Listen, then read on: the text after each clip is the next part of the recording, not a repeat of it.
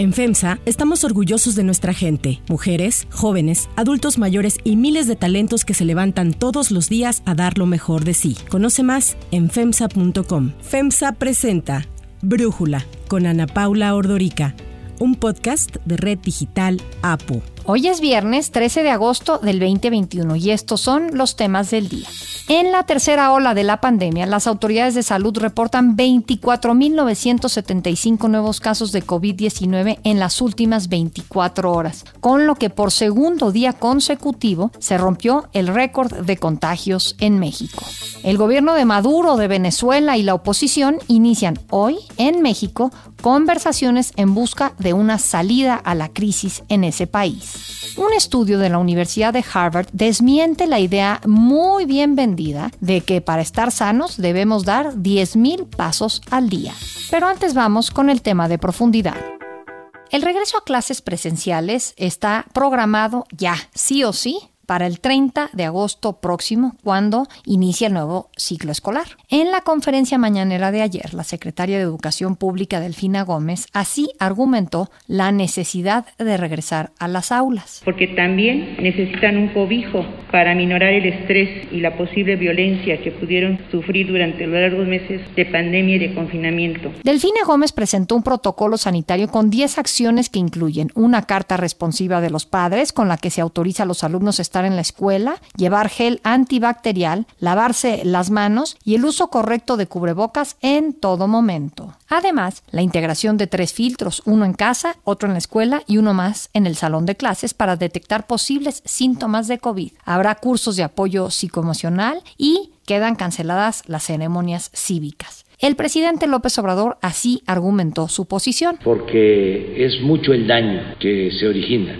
si no regresamos la pregunta realmente no es si se debe o no regresar a la escuela, sino si debe de ser ahora y cómo hacerlo. El regreso a las aulas es una necesidad inaplazable, pero debe hacerse de manera ordenada y basándose en evidencias científicas. Reiniciar clases presenciales en pleno pico de la ola de COVID, como en la que estamos en este momento, algunos consideran que no es recomendable, sobre todo los especialistas de salud. Ahora, ¿qué dicen los maestros sobre el regreso a clases? Alfonso Cepeda, secretario general del sindicato Nacional de Trabajadores de la Educación del CENTE, respaldó la postura del gobierno federal y afirmó que ya es tiempo de regresar a las aulas. Ya son casi 18 meses de confinamiento. Es tiempo de regresar a las aulas ir por nuestras escuelas, ir por los alumnos que han desertado. Pero la CENTE, la Coordinadora Nacional de Trabajadores de la Educación, aclaró que no volverán a las escuelas hasta que el gobierno federal se pronuncie sobre la aplicación de una dosis de cancino como refuerzo y haya seguridad sanitaria para los docentes. Esta resistencia a las clases presenciales es una muestra de que el gobierno ha fracasado en generar confianza de que las condiciones mínimas de seguridad en las escuelas están garantizadas. Las autoridades educativas tuvieron más de 17 meses para planear este regreso a clases y ahora, cuando falta menos de un mes, piden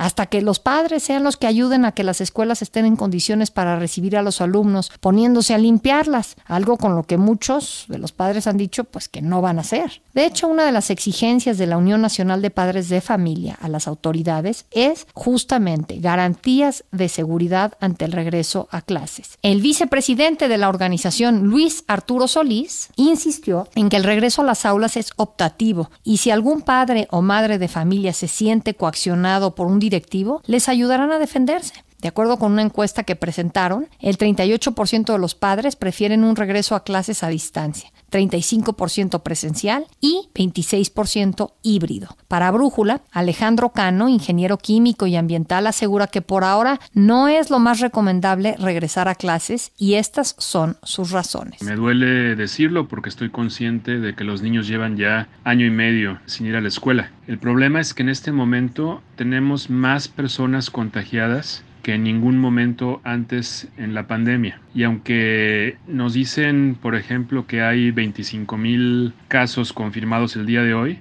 esa cifra es solo una pequeña parte de todos los contagios. En el 2020 sabemos que detectaban solo uno de cada 30 contagios por las pruebas de sangre eh, que hizo el Instituto Nacional de Salud Pública y el Seguro Social. Supongamos que ahora detectan uno de cada 20 porque hacen más pruebas de antígenos. Pues eso quiere decir que hoy se contagiaron 500 mil personas y que cuando nos dicen que hay 150 mil casos activos, realmente hay alrededor de 4 millones de casos activos, o sea, uno de cada 30 personas. Entonces la probabilidad de que en un aula de 30 o 45 alumnos al menos uno contagiado es altísima. Entonces sí hay que tener las medidas de prevención, todas las que anunció la Secretaría de Educación Pública hoy, pero además ventilación, eh, filtración de aire en aquellos lugares donde no se puedan abrir ventanas, pero debe de disminuir el número de contagios en la comunidad para realmente poder hablar de un regreso no seguro pero menos arriesgado a clases. Todo esto sucede en México mientras que en el mundo la gran mayoría de los países volvieron ya a abrir las clases desde enero. Con el avance de las campañas de vacunación todos los estudiantes europeos ya han vuelto a las aulas. El análisis. Para profundizar más en el tema, le agradezco a Rafael Bojalil, investigador de la UAM Xochimilco, platicar con nosotros. Rafael, creo que la pregunta no puede ser si queremos que regresemos a clases o no. Yo te preguntaría si, primero que nada, crees que estamos preparados en México para este regreso a clases. La respuesta es no, porque no basta con decir que tenemos 10 puntos como lo aseguró la Secretaria de Educación Pública el día de ayer, sino que se tiene que aterrizar totalmente esto de las tareas que hay que hacer para poder abrir una escuela. No se trata de improvisar, se trata de prepararse durante meses para poder abrir las escuelas. Debimos haber empezado a preparar las escuelas desde hace mucho tiempo, desde hace por lo menos un año. Sí, ahora vemos que en el país, en México, todo está abierto. Puedes ir a jugar boliche, puedes ir a restaurantes, e incluso los lugares para festejos de fiestas infantiles están abiertos con el límite de las 10 de la noche, que sinceramente no sé cuántas fiestas infantiles se queden hasta las 10 de la noche. Pero puedes hacer todo eso. Y sin embargo, no podemos tener a los niños en las escuelas. ¿Cuándo vamos a,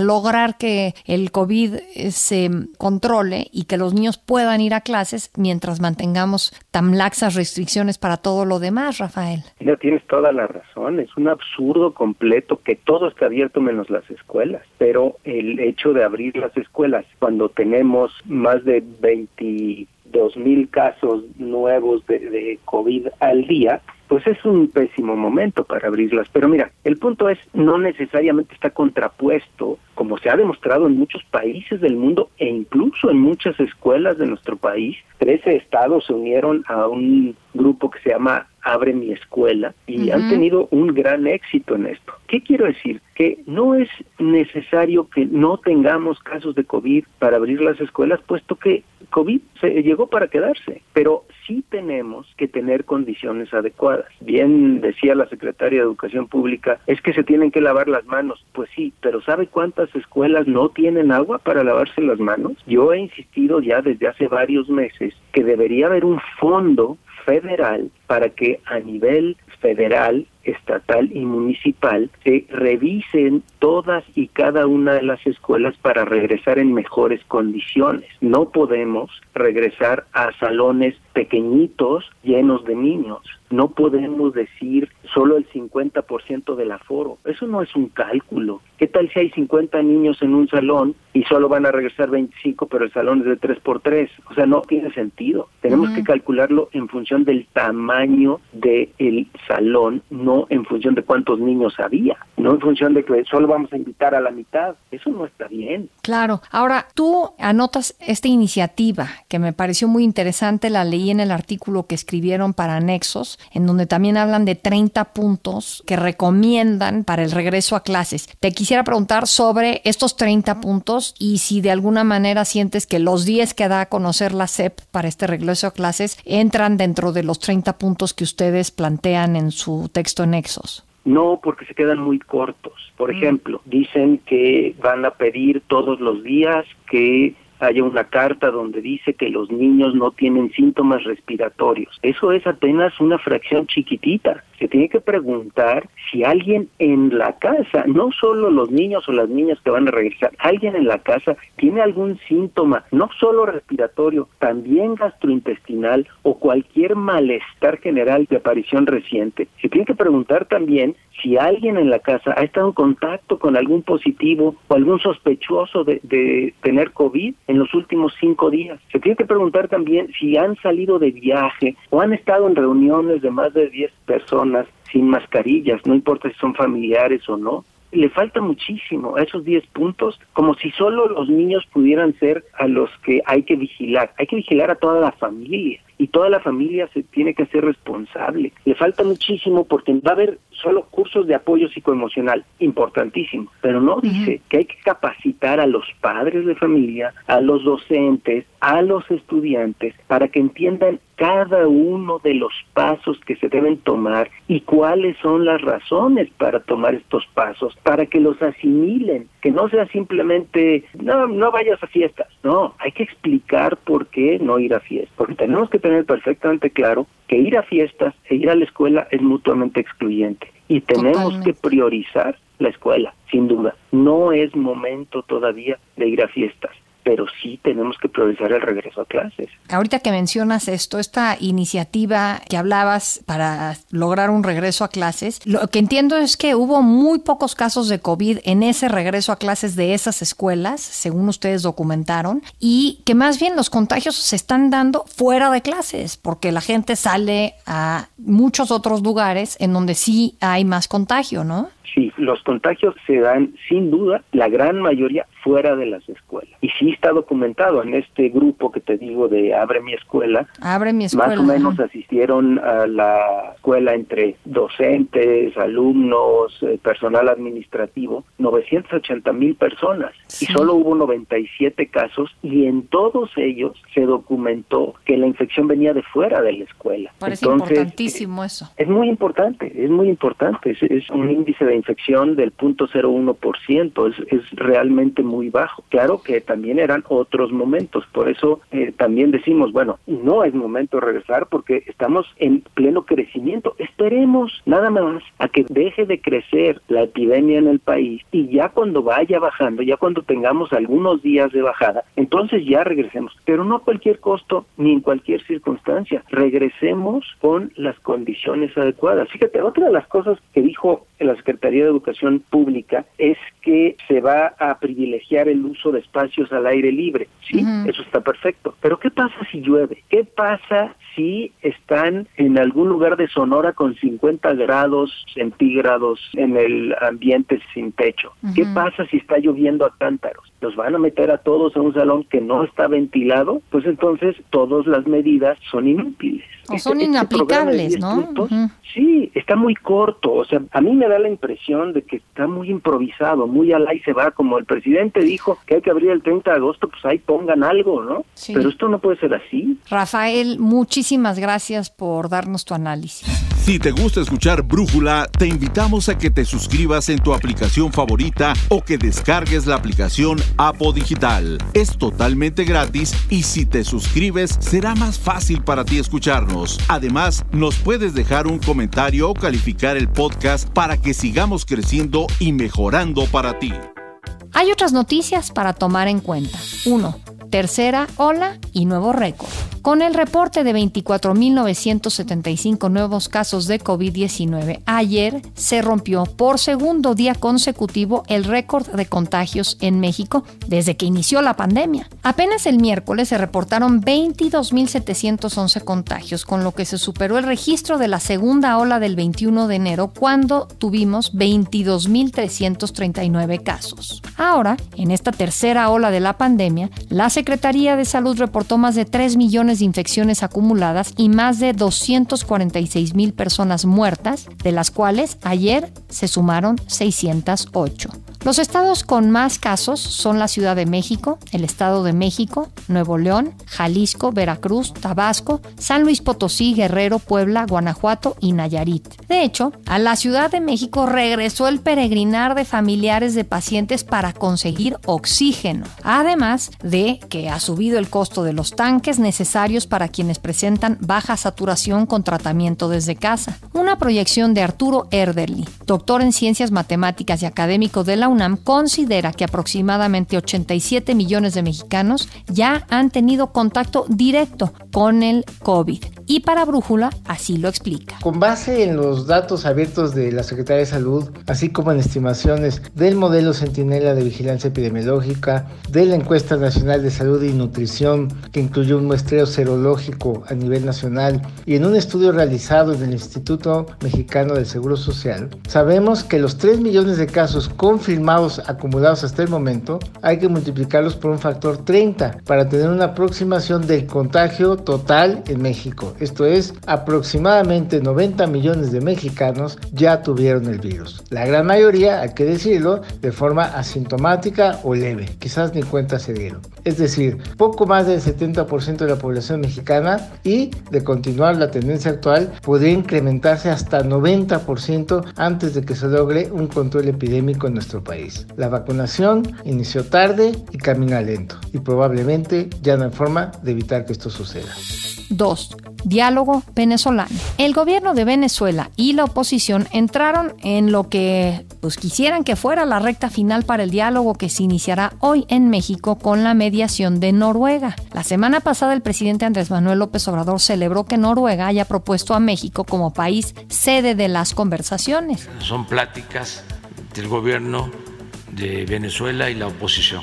Ojalá y se logre un acuerdo. La oposición, liderada por Juan Guaidó, quien en 2019 fue reconocido por más de 50 países como el presidente interino de Venezuela, entre ellos Estados Unidos, busca la liberación de presos políticos y garantizar que sean transparentes y libres las elecciones de noviembre próximo en las que se votará por alcaldes, gobernadores y diputados locales. Por su parte, el presidente Nicolás Maduro, quien pretende legitimidad internacional, pide el levantamiento inmediato de todas las sanciones internacionales, principalmente de Estados Unidos, que impuso un embargo al petróleo de Venezuela, lo que ha contribuido al deterioro económico del país. Maduro confirmó que el diálogo está en marcha. A partir de este año retomamos el diálogo con el G4, la oposición guaidocista. Hay siete títulos en la agenda que están debatiéndose. En representación del gobierno venezolano acuden Jorge Rodríguez, presidente de la Asamblea Nacional, electa en diciembre pasado, y el gobernador de Miranda y hombre de confianza de Maduro, Héctor Rodríguez. La delegación opositora está formada por partidos del denominado G4, Acción Democrática, Primero Justicia, Voluntad Popular y Un Nuevo Tiempo, con personas como Enrique Capriles, Tomás Guanipá, Luis Emilio Rondón y Gerardo Blair.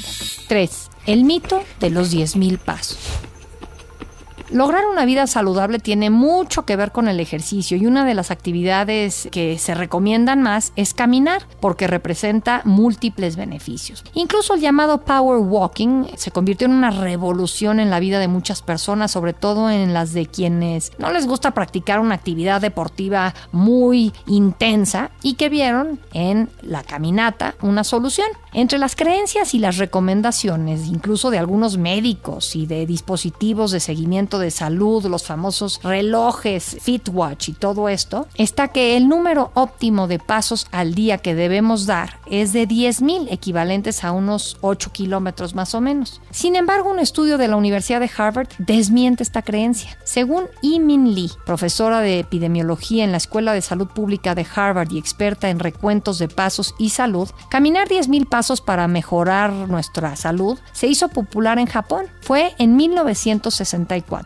cuando un fabricante japonés de relojes creó un podómetro, es decir, un dispositivo electrónico generalmente portátil que cuenta cada paso que una persona da al día y le puso 10.000 que en caracteres japoneses se parece a un hombre que camina. La estrategia de marketing generó gran repercusión y logró mucho éxito en poco tiempo, lo que provocó que el concepto de los 10.000 pasos se volviera muy popular en todo el mundo y pues ahora esa creencia de que tenemos que dar 10.000 pasos para tener buena salud se ha vuelto casi que un mantra. Sin embargo, la ciencia sugiere que no necesitamos dar 10.000 pasos al día para tener una mejor salud. Un estudio realizado por la doctora Lee demuestra que las mujeres de 70 años que daban 4.400 pasos al día lograron reducir su riesgo de muerte prematura en aproximadamente un 40% y explica por qué caminar trae beneficios. It's more like, hey, if you are active, you can sleep better, you'll be less anxious. If you're someone older and hey, if you're active, you'll be able to play with your grandchildren for longer. Los riesgos de muerte prematura continuaron bajando entre las mujeres que caminaban más de 5.000 pasos al día, pero se estabilizaron en alrededor de 8.000 pasos diarios. Así que con esa cantidad basta para tener una buena salud. No es necesario completar los míticos 10.000 pasos diarios. Yo soy Ana Paula Ordorica. Brújula lo produce Batseba Feitelson. En la redacción, Elizabeth Rangel. En la coordinación, Christopher Chimal. Y en la edición, Omar Lozano. Yo los espero el lunes con la información más importante del día. Que pasen un muy buen fin de semana. Oxo, Farmacias ISA, Cruz Verde, Oxo Gas, Coca-Cola FEMSA, Invera, Torrey y PTM son algunas de las muchas empresas que crean más de 245 mil empleos tan solo en México y generan valor como parte de FEMSA. Presentó Brújula con Ana Paula Ordorica, un podcast de Red Digital APO.